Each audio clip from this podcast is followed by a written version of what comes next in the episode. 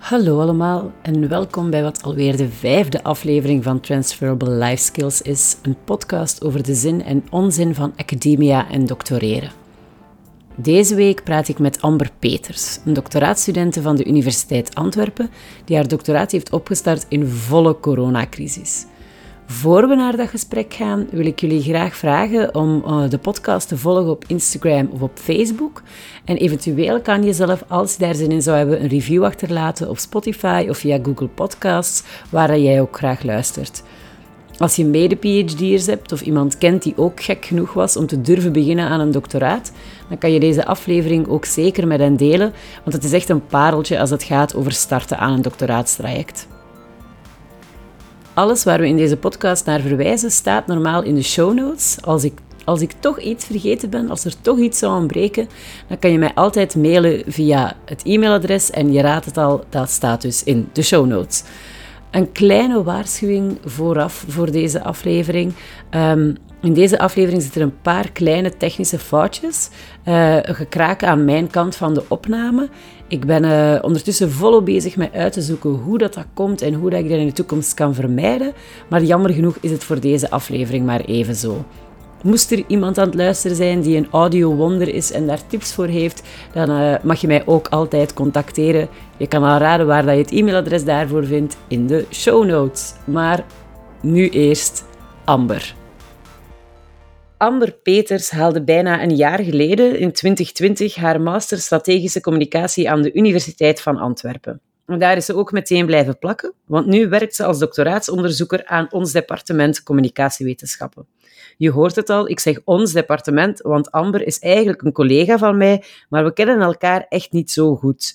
De schuldige daarvoor kan je vast wel al bedenken, Dankzij COVID-19 werken wij allemaal van thuis en dat bemoeilijkt natuurlijk het sociale contact wat. Maar daar gaan we het straks nog uitgebreid over hebben. Amber doctoreert over een geweldig boeiend onderwerp, namelijk hoe sociale media vlees, mannen en mannelijkheid weergeven.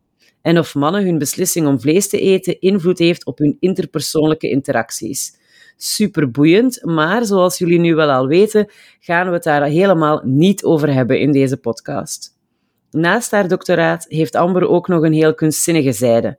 Je kan op Instagram haar prachtige fotografie-account volgen en haar stage marketing en communicatie deed ze bij het Antwerp Symphony Orchestra. Een logische keuze gezien haar eigen muzikale aanleg. Ze speelt namelijk zelf ook dwarsfluit en piccolo. Tijdens die stage stak ze ook de handen uit de mouwen toen COVID-19 toesloeg en de culturele sector schoon gezegd op zijn gat legde. Ik ben Anouk de Ridder, ik ben de host van Transferable Life Skills en dit is alvast onze vierde aflevering. Ik ben kei benieuwd om mijn nieuwe collega te ontmoeten en jullie hopelijk ook. Dus ik zou zeggen, zet er u bij, beeld u in dat we samen op het terras van de stadscampus zitten en let's meet. Uh, en dan staat er een kei domme woord op die ik echt niet ga voorlezen. Hey Amber. Hey Anouk. Hoe is het met u? Goed, goed. Gezien de omstandigheden valt het wel mee nog momenteel? Ja, het einde is in zicht, hè. hopen we toch. Ja. Dus nog eventjes volhouden. Ja, ik heb in mijn hoofd, het is nog één academiejaar en dan gaan we terug naar gewoon hoe dat was. En dan zit iedereen terug op een bureau en dan zijn yes. de studenten terug allemaal bij ons. En dan komt dat goed. Um, bij een doctoraat vraag ik mij eerst altijd direct af, welke vorm heeft jouw doctoraat? Ben jij een assistent? Doe jij een beurs? Hoe werk jij? Um, ik zit nu op een doctoraatsproject van vier jaar. Dus ik ben geen assistent en ik ga me vier jaar lang volledig focussen op onderzoek. Um, en ik krijg daarvoor ook een beurs. Uh, die beurs die komt van het, van het BOF, van het Bijzonder Onderzoeksfonds. Wat betekent dat de overheid de universiteit geld ter beschikking stelt om aan onderzoek te doen. Ja. En van waar die keuze om dat te beginnen doen? Is het echt door het project? Wist je gewoon dat je wou doctoreren? Hoe is dat wat verlopen? Um, eigenlijk was mijn doctoraat was dat eerst niet echt een keuze. Dat stond niet in mijn lijstje van, ah, ik ga doctoreren. Dat is nu iets dat ik wil doen. Eigenlijk was het zo'n beetje... Ja, het is eigenlijk een beetje per toeval dat ik hier zit. Um, dus mijn eerste keuze was eigenlijk om een tweede master te gaan doen. Ik ben afgestudeerd in 2020, in een volle coronaperiode. Ik dacht, ik ga nu mhm. niet solliciteren, vergeet het. Um, dus ik dacht eigenlijk een tweede master te studeren. Ik dacht, ik ga um, educatieve master doen, ik ga gaan lesgeven, komt allemaal goed. En zo dat doctoreren, ik zag dat ook eigenlijk helemaal niet zitten om te doen. Maar het is eigenlijk... ik zag dat echt niet zitten. Dat was echt niks voor mij. Maar Waarom niet?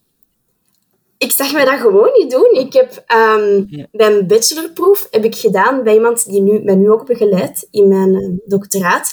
En zij vroeg ons op het einde van onze bachelorproef, um, wat gaan jullie nu eigenlijk allemaal doen? En iedereen had zo wel zo iets van zijn plannen.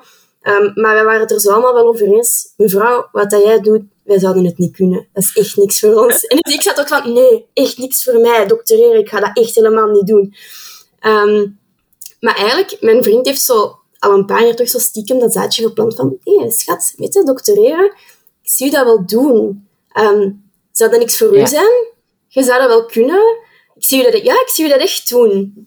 En ja, na mijn masterproef um, had ik het in mijn hoofd gehad. Ik dacht van, ik ga, ik ga zo aan een toegeving doen van... Ja, weet je, um, doctoreren, ik wil er wel eens over nadenken, maar enkel als ze mij vragen. Want ik ja. wou zo niet... Ik wou zo niet heel dat traject doorlopen van een onderzoeksplan opstellen, subsidies zoeken. Dat duurt super lang. Um, en de kans dat je dan aan een doctoraat geraakt is eigenlijk ook niet zo groot. Dus ik dacht, ik ga dat echt niet doen. Ik ga, ik ga echt niet door heel die administratieve romslomp. Dat ga ik niet doen. Um, dus ik dacht, ja, ik doe dat als ze het mij vragen. En toen op het einde van mijn masterproef um, vroeg mijn promotor, heeft je geen zin om te doctoreren? dus um, dat is trouwens ook dezelfde um, prof die dan mijn bachelorproef begeleid heeft. Ja. Die heeft ook mijn masterproef mee begeleid en zit nu mee op mijn doctoraat. Maar ja, dat was zo nog... Dat was zo ja, dat is, dat is echt super plezant, hè, want die kent u dan al goed. Um, maar dat was ook zo met een open call. Dus dat was echt, je moest daar echt een opdracht voor maken. En um, dus eigenlijk al een deel literatuurstudie schrijven. Zo'n soort van onderzoeksplan beginnen, dat ze weten van, ah ja, die wil die richting uitgaan. Mm -hmm. um, en ik ben er eigenlijk veel te laat aan begonnen, aan die opdracht. Al direct een echte doctoraatstudent, last minute. Dat is wanneer dat we de dingen doen. Ik ben daar echt veel te laat aan begonnen, want ik weet nog dat ik op vakantie was. En ja, als ik terugkwam van vakantie, ging ik direct beginnen aan een studentenjob voltijds. Ja. Dus ik heb zo na mijn vakantie, zo s ochtends voordat ik aan mijn studentenjob begon, en zo s'avonds als ik klaar was, er zo aan gewerkt. Want mm -hmm. in mijn omgeving zeiden ze ook van, ja, probeer het gewoon. En als het onderwerp u niet ligt, ja, dan weet het tenminste. En dan heb je het geprobeerd. Voilà. Ja. En dat lag mij dus wel.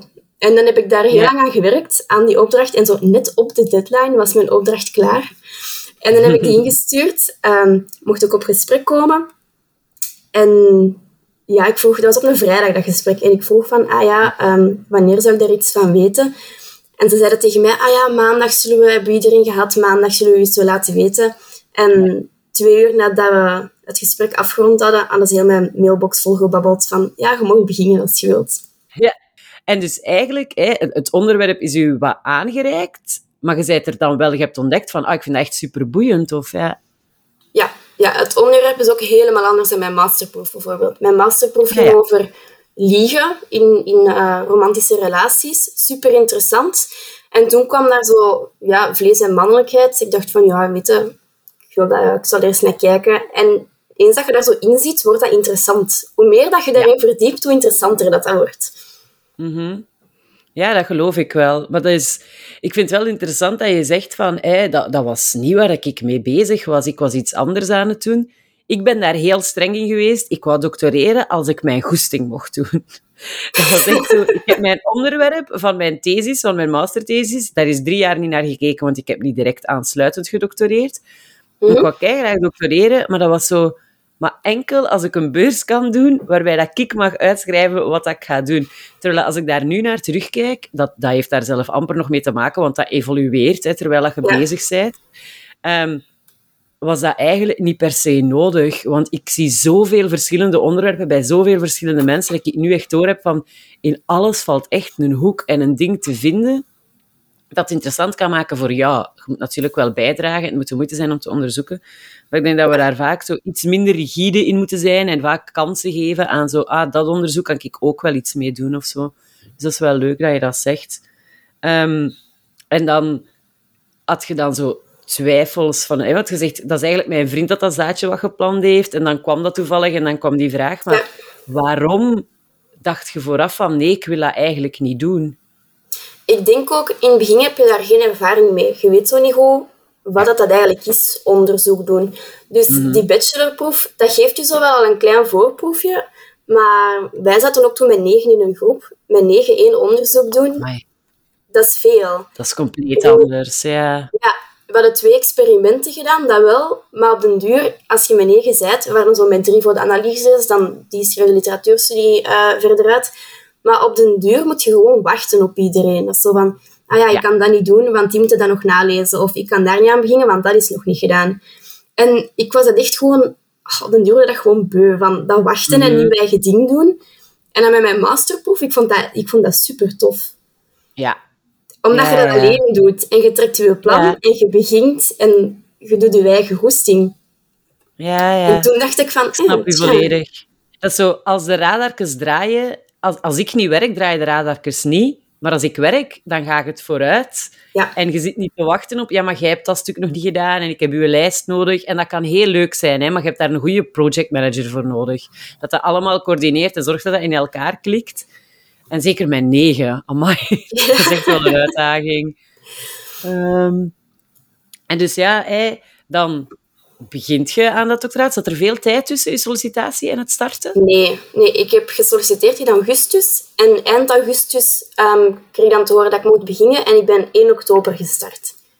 Ah ja, dus nog een maand zo om, om wat Ja. te dingen. En, eh, en, en dan, want ja, ik weet hoe dat een eerste dag bij ons eruit ziet in niet-corona. Maar hoe was dat bij jou? Ehm, ja, dat was gelukkig nog op de campus dat ik mocht beginnen. En ondanks heel dat ding van eh, afstand houden en zo, was dat wel een hele toffe en een hele warme Ja. ontvangst. Ja, dat wel. Dus ja, ik was al heel blij dat ik direct naar kantoor mocht gaan. Ik ben begonnen op een dinsdag. En bij ons in de onderzoeksgroep ehm, is het vaak meeting op dinsdag.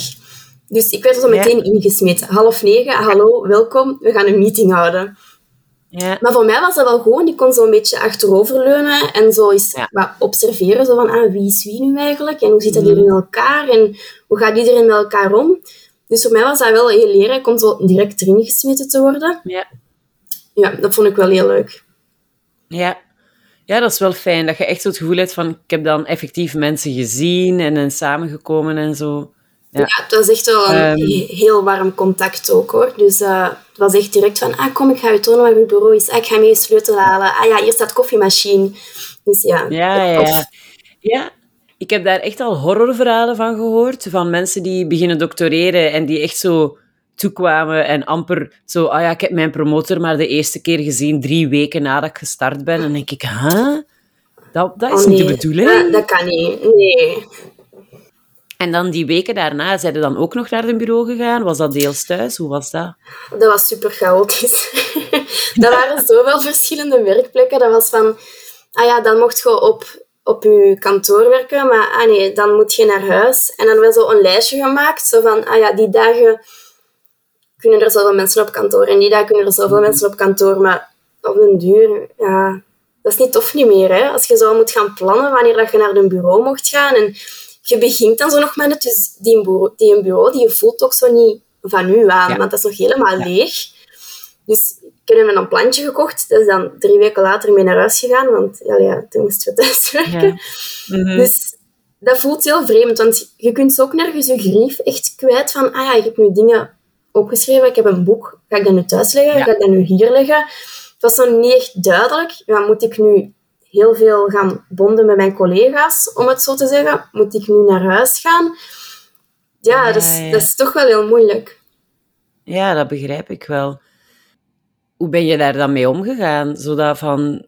Hoe... Allee, hoe ben je daarmee omgegaan van je plaats te zoeken in zo'n groep waar je eigenlijk niet echt in een groep kunt zijn?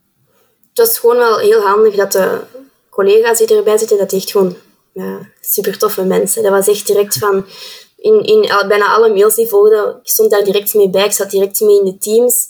Ehm, er zijn ook een paar doctoraatstudenten tegelijk met mij begonnen. Dus ik denk dat we zo met een vijf, zes zo nieuwtjes Ah. zijn. Het zijn Ja, ja. Ehm, en we hebben ook zo ons groepje op teams gemaakt. Dus als er zoiets was, konden we aan elkaar vragen. Dat hielp ook wel veel. Dat je zo niet constant zo naar de oudere mensen moest gaan van hé, hoe moet ik dit doen? Hoe moet ik dat formulier invullen? Dat was zo, eigenlijk met zo, met elkaar wat sukkelen. Maar doordat je met elkaar ligt te sukkelen, ja, dan vormt gewoon een band. Ah, dat is wel fijn om te horen. Voor alle duidelijkheid, je moogt hè, aan de oudere mensen vragen wat dat je moet doen. Je bent altijd welkom. Zo. Ehm, maar ik snap het wel. Je hebt zo die eerste dingen en dat zo... Ja, oh, daar zit zoveel papierwerk bij. En dat is allemaal Ja, dat zo uitzoeken. En, eh, dat is echt insane. Als je, als je vraagt aan mensen... Wat heb jij gedaan in de eerste weken van je doctoraat? Is het antwoord altijd mijn papierwerk, mijn administratie. Ja, en dan zo wat lezen tussendoor. Ja, I don't Ja. know. Maar in elk geval nog niet een onderzoek opzetten of, of zo Nee. al aan het schrijven. Want er is, ehm er is heel veel. Ehm, en dan heb, heb je dan zo je, is je onderzoek ondertussen aan het lopen? Zijn er nog aan, het Ja. dingen aan het uitzoeken wat jij gaat doen? Lukt dat wat? Ik ben daar echt heel snel in gegooid. Dat is echt... Ik heb zo... Dus eerst ja, mijn papierwerk. Allee, tegen dat je daarmee klaar zit, een paar weken verder. En dan heel veel gelezen. Maar doordat ik die opdracht gemaakt had in augustus voor mijn sollicitatie, had ik al veel gelezen. Ja. Dus ik zat er ook van, ja, ik denk dat ik nu moet lezen. Want je krijgt geen concrete planning. Dus je zo wat trek je plan een beetje van, begin maar met werken. Ik dacht, oké, ik moet lezen, maar ik heb al veel gelezen. Dus ik weet niet zo goed wat ik nu moet doen. Ehm, en dan heb ik eigenlijk ja, vrij direct toch mijn eerste studie kunnen opstarten. Ja, Dus ik ben daar nu mee bezig. Ehm, dat is wel een replicatiestudie, het is zo'n beetje zo voor erin te komen. Het is zo niet per se gelijk officieel deel van wat er op de planning stond, maar dat gebeurt dan. Ehm, Ja, maar ik heb dus, zeker. ja. dus ik heb zo wel direct, die eerste studie heb ik wel direct aan kunnen beginnen. Ik denk dat eind januari was mijn dataverzameling klaar en ik ben daar nu al aan het schrijven. Mooi. Dus Kijk goed. het is heel En snel wat vond je nu? Ja, wat vond je nu voorlopig? Je hebt dat proces zo in één keer kort doorlopen. Wat Ja. vond je het leukste deel tot nu toe? Uw dataverzameling. Dat is het tofste. Ja? Dat is het tofste. En die analyses, ja. Welk onderzoek heb je gedaan? Want ja, dataverzameling kan ja veel het was een zijn. survey. Het was gewoon eh, een online survey. Dus voor mij was dat heel tof, zo survey opstellen. Dat kon ik. Want ik heb het al met mijn masterproef en mijn bachelorproef gedaan. Van, ah ja, oké, ik weet hoe dat, dat moet. Dus dat gaat Ja. heel vlotjes. En het is ook gewoon heel tof om zo die data te zien binnenstromen. En dan zo Oh, ja. stiekem zo eens love te gaan kijken. Zo stiekem gaan kijken van, ah, ik wil toch eens zien wat dat. Ah, we doen dat toch allemaal, hè? Dat is echt... Je mocht dat niet doen, want dat klopt Nee, niet. Dat heeft nee. geen waarde. En toen is dat zo... Wat zijn ze aan het zeggen? Wat willen ze? Ja. Wat ze- Zo vooral zo die... Op het einde zet ik zo meestal, heb je nog opmerkingen? Dan kan je deze hier kwijt. Oh, ik had dat beter niet gedaan. Dan moet je eigenlijk echt niet naar kijken.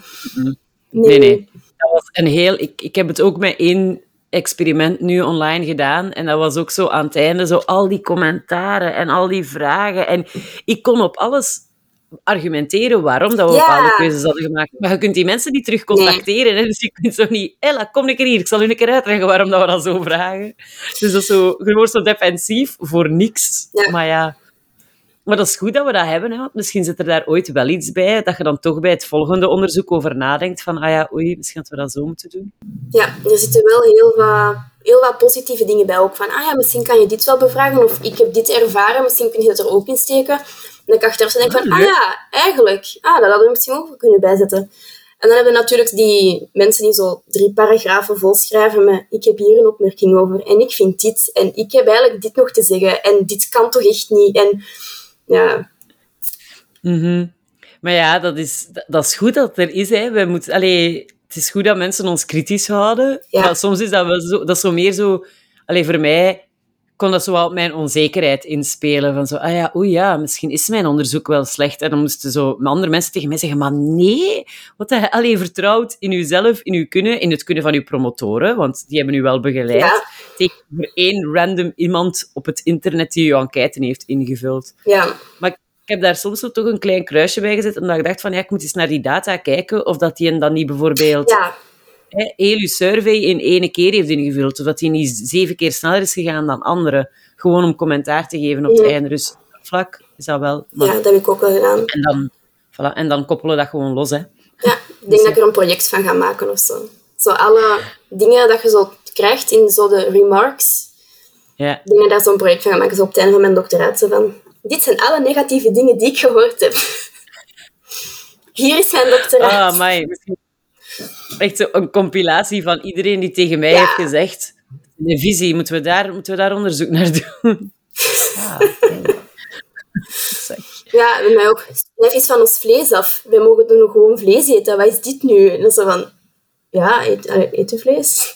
Ja, niemand heeft gezegd dat jij geen vlees mocht eten. Ah, nee. Het is gewoon interessant om te kijken waarom dat je vlees eet. Dat wil ik weten.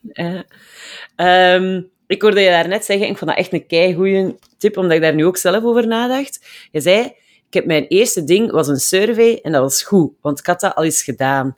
Ik denk daar nu aan terug. Mijn eerste studie waren expertinterviews en dat had ik voor mijn masterthesis ook gedaan. En daardoor hebben ze wat vertrouwen in ik weet wat ik hier moet doen. Ik weet dat ik dat al eens heb gedaan en dat dat toen goed ging. Ik heb daaruit geleerd. Ik ga nu dat... Zijn dat dat misschien wel een goede tip is voor mensen die zo aan het twijfelen zijn, wat ga ik doen met mijn eerste studie?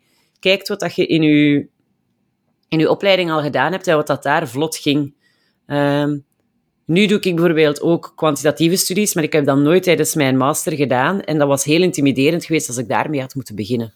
Ehm, ja, dat snap ik, ja. Ook al is dat gewoon maar zoiets waarvan je denkt, oh, dat past hier eigenlijk totaal niet in mijn planning, dat is zo goed voor erin te komen ook. Dat je zo ongeveer weet hoe dat, dat werkt, hoe dat, dat contact met promotoren is, hoe dat, dat eigenlijk is. Allee, ja, gewoon een, een artikel schrijven, want in master is iets helemaal anders. Dat je weet van, ah, zo moet ik dat doen en ah, dat kan ik zo aanpakken. Terwijl dat je toch nog dat vertrouwen hebt. Ja. Ehm, en wat vond je voorlopig bij die eerste studie het moeilijkste om te doen? Of, of zoiets minder tof of zo? Goh, ik loop nu zo... Ik merk ik merk dat nu heel erg. Ik ben nu bezig met het schrijven van mijn artikel. Mhm. Ehm, en daar loop ik zo wat tegenop. Omdat dat zoiets is dat ik nog nooit echt gedaan heb. Um, je schrijft je masterproef, maar dat is iets, dat is iets helemaal anders. Mhm. En plots moet je daar dan van hetgeen wat jij zelf gevonden hebt, je kunt niet op, op iets anders terugvallen. Want dat is net het hele ding van artikel schrijven, dat is iets nieuw. Dus ja, begint er maar aan. Ik zat er echt zo voor mijn, voor mijn computer te zitten van wat moet ik nu eigenlijk doen? En ga dan zo kijken zo naar andere artikels, maar je wilt dat zo niet overnemen. Je moet zo met je, eigen, met je eigen ding afkomen. En dan zit je daar zo te denken van, maar allee, hoe moet ik er nu eigenlijk aan beginnen? En wat moet er nu eigenlijk allemaal in staan? En wat is er eigenlijk de moeite om te vertellen? Want er is zoveel informatie.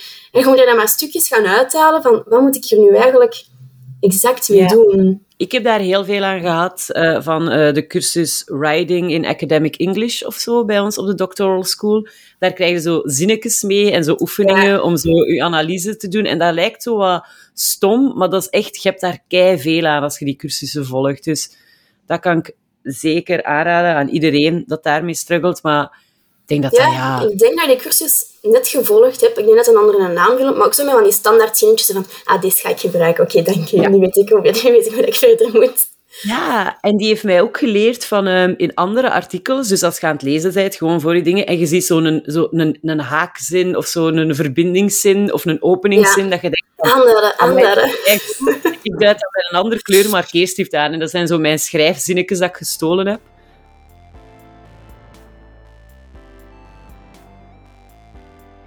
Wat ga je nog allemaal doen voor de rest van... Allee, niet, ik mag vertellen wat je de rest van je doctoraat gaat doen, maar bijvoorbeeld nog dit jaar, pakweg, wat staat er op de planning? Als je al een planning hebt. Um, er staat nog een... Ja, mijn planning is zo nog super vaag, hè, maar um, er staan nog, denk ik, nog een paar conferences op. Ik ben super benieuwd. Um, ik had al eentje gedaan met, mijn, met de resultaten van mijn masterproef, maar dit is zo toch wel anders. Want dat is zo, uw eigen, zo echt uw eigen onderzoek. Van, ah, ik mag mijn eigen onderzoek gaan voorstellen aan andere mensen. En die andere mensen mogen zeggen wat dat ze vinden van het onderzoek. dus daar ben ik echt wel, uh, echt wel heel benieuwd naar. Om zo, toch zo die nieuwe resultaten eens naar buiten te krijgen. En eens te zeggen, ja. hey, ik heb iets gedaan. Kijk, ik heb, kijk wat ik gedaan heb. Ja, ja, cool. En dat zijn allemaal online congressen momenteel, of zitten er ook bij die gepland zijn om effectief? Um, voorlopig staat er een online conference bij in uh, juni, maar ik dacht ook dat we een panel hadden ingediend voor in september en dat stond voorlopig uh, nog open. Dus normaal gezien, als het mag met de coronamaatregelen en als het panel erdoor raakt, um, dan zou dat doorgaan in Ljubljana. Ah, cool. Direct dus reizen erbij. Daar, ja. ja. Ik hoop wel dat dat mag doorgaan. Zo in het echt. En heb je daar zo... Allee, het is echt puur uit nieuwsgierigheid. Zo, heb je zo verwachtingen van wat dat je daar hoopt uit te halen? Zo van, als dat ideaal gaat, volgens mij, dan gebeurt er dat op dat congres. Um, ik heb daar eigenlijk echt nog niet over nagedacht. Dat is zo echt zo verre toekomst. En zeker zo van, alles is zo nu online, dus alles lijkt wat op elkaar. Of dat ik nu een presentatie geef voor vijf mensen van de onderzoeksgroep, of voor mensen van een, ja, die samen zitten voor een congres. Voor mij lijkt het allemaal hetzelfde. Dat voelt natuurlijk wel anders aan. Je hebt daar meer stress voor of zo, mhm. maar dat lijkt allemaal op elkaar. Je zit achter een computer en je zit gewoon dingen te vertellen. Dus ik heb echt geen idee wat ik moet verwachten zo van die congressen die zo in het echt mogen doorgaan. Dus ik ga daar mij ook zo... Ik probeer mij ook zo niet te veel bij voorstellen. Um, want ja, voor hetzelfde geld wordt zo teleurgesteld. Of is dat zojuist zoiets helemaal anders dan dat je in je hoofd had. En dat wil ik zo niet. Ja, ja, ja. Dat snap ik volledig. Ik, uh, ik ben ook, denk ik, zonder al te veel verwachtingen naar daar vertrokken. Ze de eerste keer. Ik had dan ook nog... Ik ben helemaal alleen gegaan de eerste keer ook. Dus dat was ook zo wat raar. Oh. Maar um, ik kan alleen maar zeggen dat dat heel goed meeviel. En dat eigenlijk alleen naar congressen gaan ik zou het zelf aanraden van dat één keer te doen, want je leert veel mensen kennen, omdat je wel moet. Want anders sta je gewoon twee, drie dagen ja. alleen. En daardoor ja, kom je dan wel in contact met mensen. Dus dat is wel, dat is wel goed. Dat is een goede aanrader. Die ga ik opschrijven. Voilà.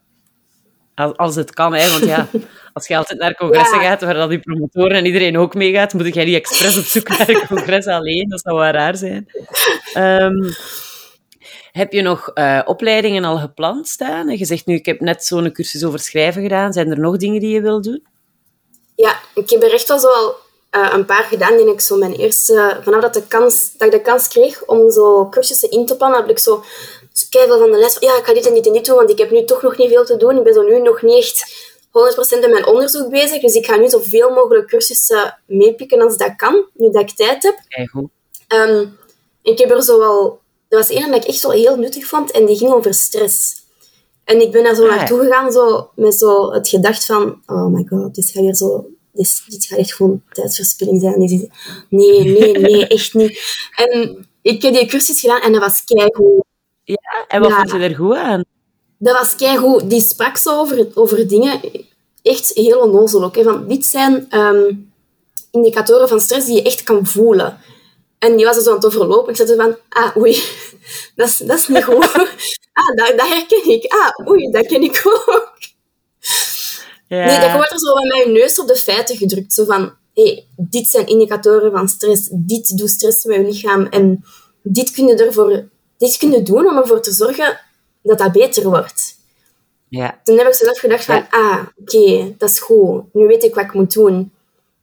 Mm Ja, zo de meer hands-on dingen. Want ik heb daar ook altijd schrik van als ik naar zo'n sessies ga over stress en over management van u, van ja, zo onzekerheden en bla bla bla. Heb ik altijd schrik dat dat gewoon zo gaat zijn van je moet minder hooi op je vork nemen en je moet kalmeren of, of, je moet, of zo ademt een paar keer. Nee, alleen zo, ja, die ademhaling, dat zijn wel vaak goede tips, maar ik wil dat heel concreet. Ik moet echt zo, mhm. dit is wat stress doet met je lichaam, dit is waardoor dat je niet functioneert, dit zijn de concrete dingen die je op dagelijkse basis kunt doen, die ervoor zorgen dat je lichaam beter om kan met stress. Want ik kan niet minder hooi op mijn vork nemen, soms, soms wel. Maar, alleen zo, zo dat van, als iemand zegt, plan minder werk, is zo ik ben aan het doctoreren. Niet, niet altijd de eerste optie. Ik plan minder werk. Dus, zo, voilà, ah, wel. dus hoe zorgen we er dan voor dat we dat werk wel kunnen doen, zonder dat je lichaam daarmee zo hard onder druk zet? Dat is heel belangrijk, vind ik. Dus als je het gevoel hebt dat je dat hebt gekregen, dat is echt super. Oké. Ja, dat waren echt, echt ook heel praktische dingen van... Ja. ja. Dat is echt een mantra, dus die cursus is omgaan met stress. Heel goed. Super.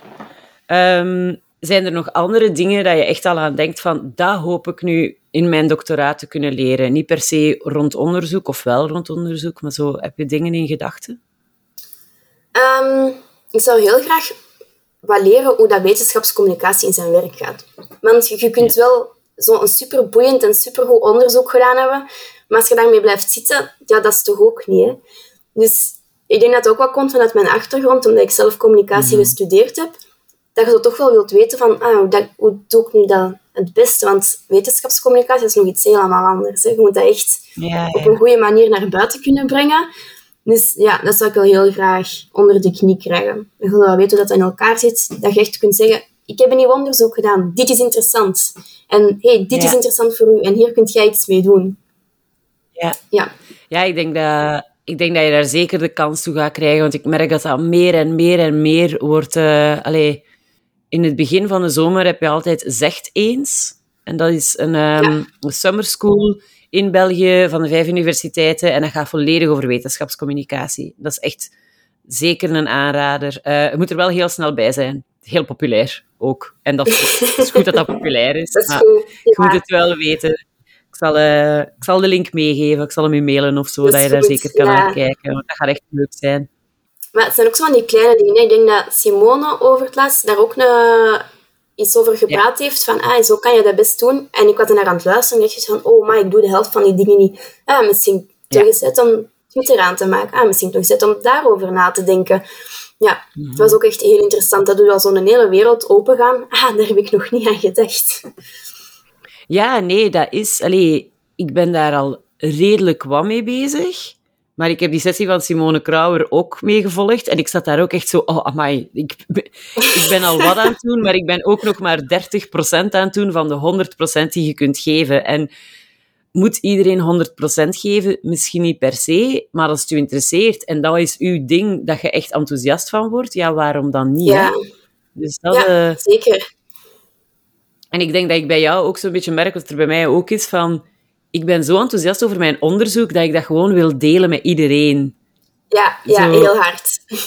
Ja, zo echt zo, ik wil naar een congres gaan, want ik wil aan de wereld tonen, dit is wat ik al gedaan heb. Look at the thing that Ja. I made. Ik ben hier zo trots op. En dat is ook waarom ik wetenschapscommunicatie zo leuk vind. Dat is gewoon aan nog mensen uw baby tonen. Dat is zo, kijk.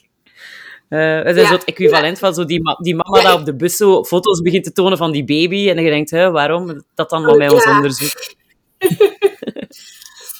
Je kunt dat ook zo niet in gesprekken blijven duwen. Hè. Ik bedoel, eens, allee, ooit zijn we daar eens op uitgepraat. Je kunt niet tijdens elke maaltijd zeggen: hey, je bent vlees aan het eten. Wist je? Allee, dat werkt zo niet. Je kunt dat niet blijven zeggen. Mensen worden dat beu.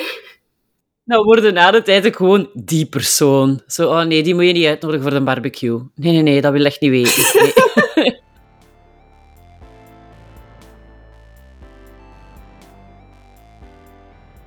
Nee, wat ik nog graag wou vragen, want, en, en het is keigoed, hè. we hebben een super positief gesprek en I love it. Maar zijn er dingen in uw doctoraat dat nog moeten komen, of dat je al hebt meegemaakt, dat je eigenlijk toch wat schrik van hebt? Dat je zo niet per se tegenop kijkt, maar zo van, poeh, dat gaat serieus worden.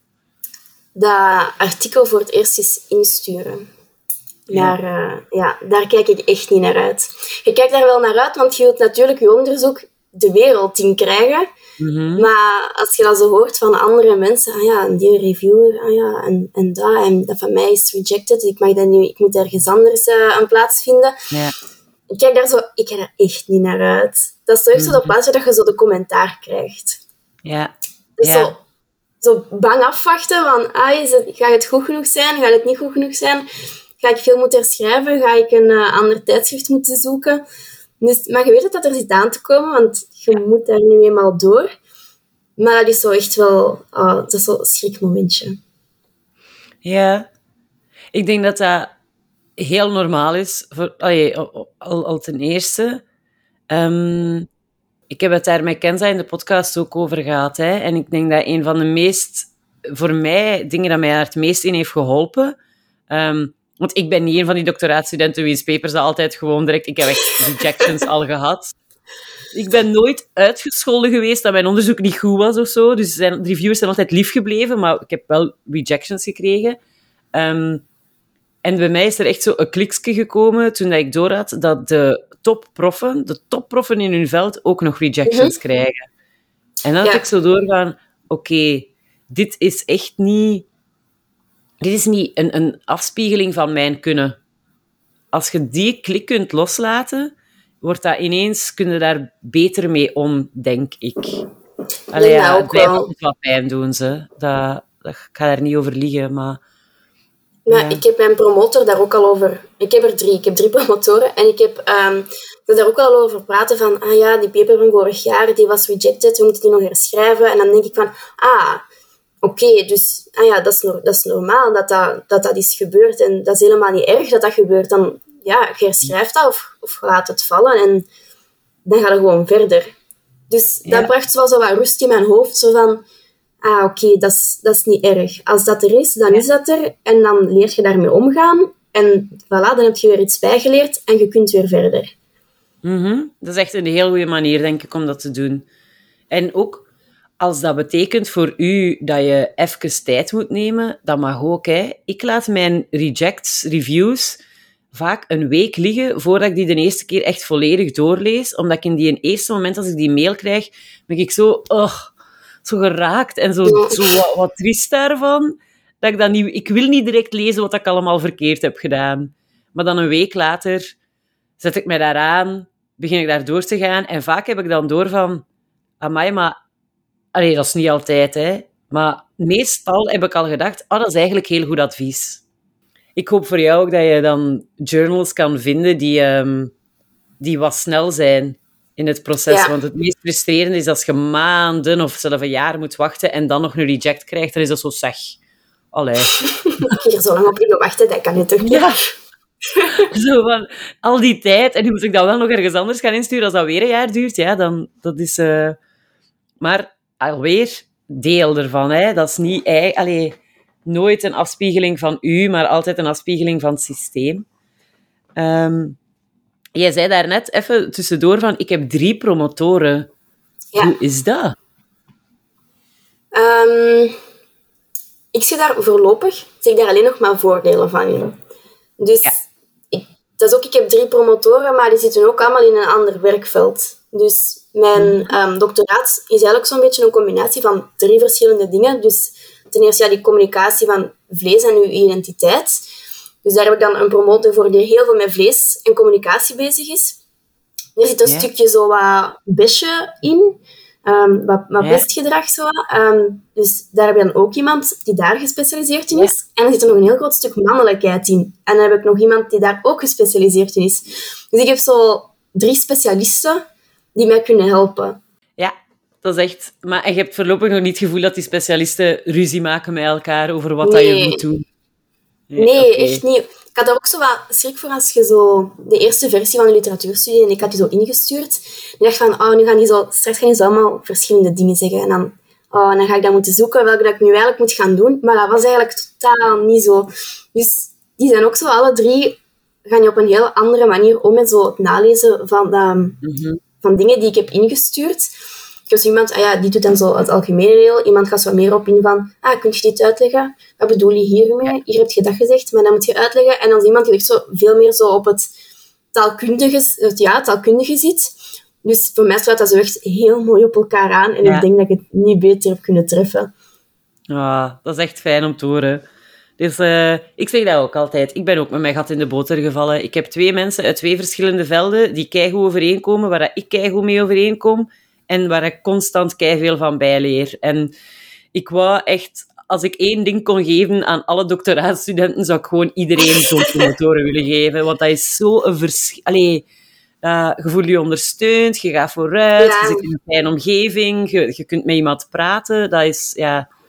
Ik denk dat dat heel veel doet. Ja, ik kom ook ik heb echt, als ik het zo bekijk, ook wel een heel losse band met mijn promotoren. Dat is echt, vroeger stuurde ik echt een mailtjes, beste mevrouw, na, na, na, na. Nu is het echt gewoon, hey, of dag.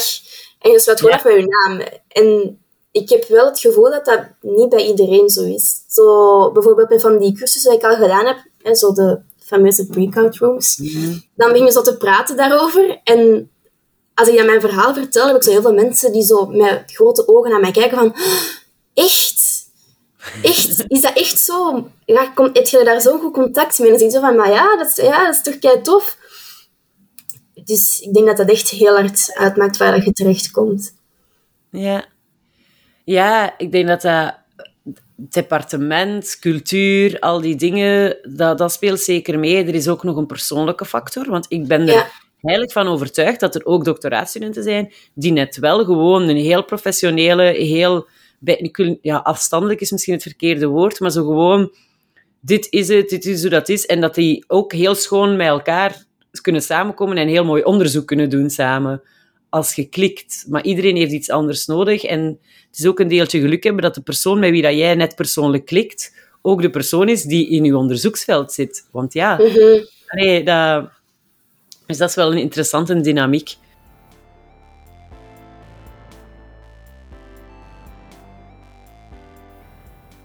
Ik vroeg mij nog af, dus hij, je hebt daarnet verteld van oké, gestart tijdens corona, maar we zijn met redelijk veel gestart. Alleen met, met een groepje gestart en we hebben wel elkaar en zo. En ik vind dat kei fijn om te horen. Maar zijn er dingen dat wij misschien als, als departement, universiteit, als andere doctoraatcentrum beter hadden kunnen doen nog om jullie op te vangen? Zo van, dat was eigenlijk wel nog moeilijk. Als dat er nog was geweest, was het misschien nog iets vlotter gegaan. Ik denk het enige dat je daarop kunt zien is zo een lijnraad voor al die administratie. Want dat is echt, het is echt gewoon zoeken. En blijkbaar bestaat die leidraad. Want een van ons had die leidraad gevonden. En wij waren daar allemaal zo naar aan het kijken en aan het op reageren van dat kan toch niet? Dat bestaat gewoon. En ze geven ons dat niet. Er is een leidraad hoe dat alles, hoe dat alles moet. Ik dus... heb in de tijd... Ik, alleen in de tijd, ik heb dit jaar in september heb ik effectief meegewerkt aan een verwelkomingsdocument voor AAP. Voor AAP was dat dan wel specifiek, maar ja, voor BAP kunnen we daar ook veel uithalen. Ja. Dus ja, dat bestaat. Dus wat ik vooral hoor is, we moeten beter met elkaar afstemmen wat dat er bestaat en wat dat je waar ja. kunt vinden. Ja. ja. Okay. Want je krijgt natuurlijk, er zat wel zo'n heel welkomsting van, ah ja, je moet je personeelskaart in orde brengen, je moet zien dat je inschrijving in orde is. En dat is allemaal wel duidelijk. Maar dan komen zo die meer specifieke dingen van, je moet je inschrijven voor een doctoraat en je moet dat document in orde brengen en je moet dat ook nog geven. En die leidraad, die was er dus, maar wij hebben die gewoon niet gevonden of niet, niet toegekregen ja. of zo. Um, wij zaten daar wel allemaal zo te kijken, amai, als ik dit een maand eerder had geweten, aan mijn zorgen direct opgelost. oh. Oké, eerst en vooral sorry. uh, en we gaan daar iets aan doen, hè, dat de volgende die starten dat al zeker niet voor hebben. Uh, dus uh, we gaan dat proberen oplossen. Hopelijk. Ik moet wel zeggen, vanuit het departement uit, um, zeker nu met heel die coronasituatie, ik denk niet dat, wij, dat er een moment was dat wij ons zo buitengesloten voelden of zo. Ja. Dat wij zoiets hadden van, oh nee, wij zijn nu de nieuwe en wij, en wij kennen hier helemaal niemand en wat moeten wij nu doen? Er was altijd wel van, was altijd wel iets dat er te doen was. Dan was er een quiz, ah, dan hebben we een escape room gedaan. Ah ja, dan doen we nog eens zo um, een spelletje met kerstmis. En ah ja, je kunt altijd nog eens langskomen voor een lunchbabbel om dat uur. En ah ja, je kunt daar ook nog wel eens langskomen. Dus die deuren staan wel open. Dus als er iets is, je moet gewoon naar binnen stappen. Het is niet dat je nog een sleutel moet gaan zoeken of zo. Ja, voilà ja, dat is, dat is echt cool om te zien hoe dat mensen zich daarvoor blijven inzetten. En dat is ook zo dat, dat zijn mensen nu die aan het afronden zijn van hun doctoraat, mensen die erin zitten, maar er zitten ook mensen in die nog niet zo lang bezig zijn. Dus dat, die bal gaat echt blijven rollen. Dus dat is echt wel fijn. Ik hoop dat dat zo blijft. Want nu heeft dat echt vruchten afgeworpen. Hè. Je ziet dat we elkaar nu toch al weten te vinden en zo. Dus dat is echt cool. Um, ik denk... Ah, ik heb wel nog één vraag staan die ik nog niet heb gesteld eigenlijk. Zijn er in uw omgeving veel mensen die doctoreren? Of zijn je zo alleen? Ik ben alleen. Ja? ik ben helemaal alleen, ja. Ja, soms is het een beetje lastig, omdat je zo alleen bent. Je kunt dat zo niet delen met mensen van oh, maar je moet nu eens zo weten, ik zit daar vast. Of maar ik heb dit gedaan, ik heb, ik heb een stap vooruit gezet. Want ik denk dat er nog altijd iets is wat de mensen niet echt... Um, ja, verstaan is misschien niet het juiste woord, maar dat mensen niet echt weten wat dat inhoudt, net doctoreren. Want uiteindelijk, ik zit een hele mhm. dag achter mijn bureau, ik zit een hele dag achter mijn computer. En daar komt ook niet direct zo'n output van. Je kunt niet op het einde van een dag zeggen, kijk, dit heb ik gedaan. Ja. En je kunt dat dan ook niet aan andere mensen zeggen van, ah, we hebben vandaag gedaan. Mm Ja, gelezen. en dan, dan klinkt dat zo een beetje zo van, ah, dus je zit eigenlijk gewoon een hele dag achter je computer. Ja, ik zit een hele dag achter mijn computer, maar ik heb wel dingen gedaan dat, dat valt niet te vergelijken met iets. Dus van mijn vrienden ook zit er zo niet echt iemand bij. En van mijn familie zo, ja, neven en nichten ben ik de oudste. Dus je kunt ook zo niet aan iemand anders gaan vragen van, ah, ja, hoe heb jij dat gedaan? Want ja, die, zijn allemaal, die zijn allemaal jonger dan ik, dus die moeten die keuze allemaal nog gaan maken. Dat is een van de grootste uitdagingen aan een doctoraat, is het feit dat dat geen job is. Dat is niet, ik word bakker en iedereen weet wat dan een bakker doet en iedereen weet dat je vroeg gaat moeten opstaan en, en die dingen. Um, ik heb een beetje het voordeel dat mijn vriend is net data-analyst. Ik weet niet eens of ik de juiste jobtitel zeg, maar die doet zo data warehousing voor een groot IT-bedrijf. Um, denk ik. Uh, snap je? Dus die heeft ook een job dat hij niet krijgt uitgelegd aan andere mensen. Dat is heel belangrijk dat hij doet. Dat is moeilijk ook. Dat is uitdagend. Maar je kunt daar zo geen verhaal over vertellen. En wij hebben eigenlijk zo een beetje hetzelfde, maar dan over compleet andere jobs. Dat is zo'n job waar mensen zo... Ah ja, doctoré, word daar dan voor betaald? Ja, ja, oké, ja, goed. En dan eindigt het gesprek. Ja, die vraag. Ja. Dus, uh... Die vraag ook zo direct van, ah, word je daarvoor betaald? Ah, dus eigenlijk is dat een job. Ja, ja, dat is een job. Ja, ik ben aan het werken. Ja, Voilà. En dat, en dat is het brugje dat ik wil maken. Dat maakt voor mij waarom dat collega's zo belangrijk zijn.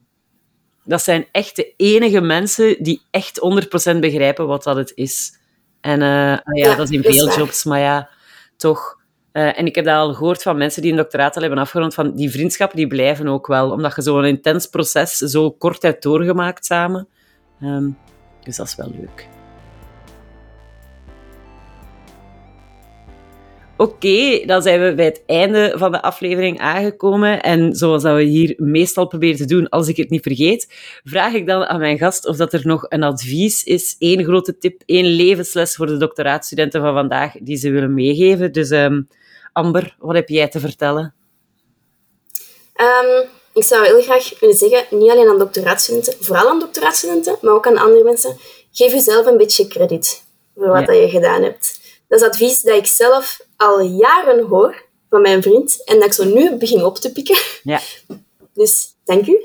Um, ik was zo altijd zo degene, als mensen naar mij zoiets kwamen zeggen van oh, je hebt dat gedaan, ah, proficiat. Ik moest daar zo altijd zo ja, maar achter zetten. Oh, je hebt dat bereikt. Ja, maar ik heb hulp gehad. Ja, ja maar anderen doen dat ook, dus dat is helemaal niet fancy. Ja, maar ja, eigenlijk is het toch niet zo cool als dat je denkt. Dus ah. ik, je haalt dat zo je eigen wat naar beneden door, door van die dingen toe te voegen. Ja, maar het was makkelijk. Of ja, maar ik ben niet alleen. En je moet daarmee stoppen. Stop, stop met die ja maar. Laat die ja maar gewoon weg. En als mensen zeggen, ah, je hebt dat gedaan, proficiat. Ah ja, dank u, ik heb dat inderdaad gedaan. Je kunt wel hulp krijgen van mensen, maar het is nog altijd jij dat moet doen. Ja. Maar dat is keischoon advies. Niet Amai, je hebt gepresenteerd op het congres. Ja, maar er was wel maar tien man in de zaal. Ze maakt niet uit. Ja, zoiets. Ja. Nee, oké. we gaan dat allemaal wat meer proberen doen. Hopelijk. Uh, keihard bedankt om hier vandaag uh, met mij te babbelen. Uh, ik vond het echt leuk om je te leren kennen. Het is zo raar dat in dit format moet, dat we er iets voor moeten maken. Maar het was wel echt een goed excuus om dat dan toch eens te doen. Ja, dat vind ik dus, ook wel. Oké, okay, merci.